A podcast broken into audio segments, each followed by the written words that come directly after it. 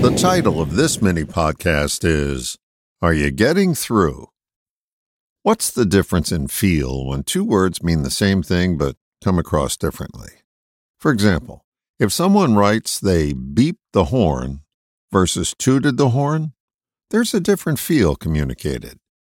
That's why written communication is often misconstrued. Emails, texts, letters, blog posts, memos, etc. are open to multiple interpretations depending on the meaning the reader has attached to certain words. Of course, when we speak the words, a lot of misinterpretation is removed due to our vocal emphasis or lilting of certain syllables or words. And when we add video or film to the spoken word, we get a more complete feel for the message. What we're doing in the last example is incorporating the three major communication systems we own visual, auditory, and kinesthetic the see, hear, and feel of it, so to speak. Think of your favorite teacher. Chances are their teaching style favored your preference for learning. Their communication style was either mostly auditory or mostly visual or mostly kinesthetic. They displayed the learning style you preferred most. The really great teachers incorporate all three and reach more people. They have something for everybody. Chances are, when you're not reaching someone with your message, you're not presenting it in the style they prefer.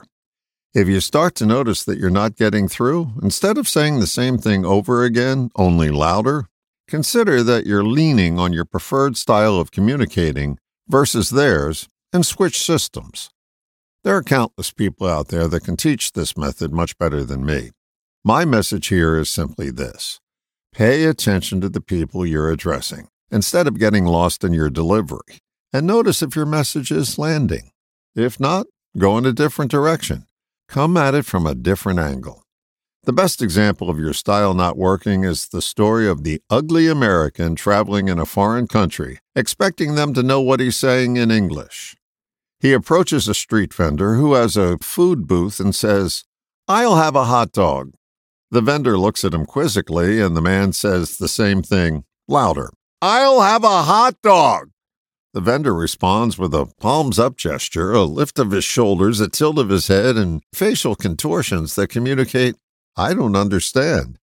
And this guy says, What are you, stupid? I just wanted a hot dog, and walks off in a huff. Get in the habit of noticing when you're going into your talking trance, meaning you're only giving attention to what you're saying and not to the person you're addressing. When you catch yourself doing this and switch gears, your message will reach more eyes and more ears. You feel me? All the best, John.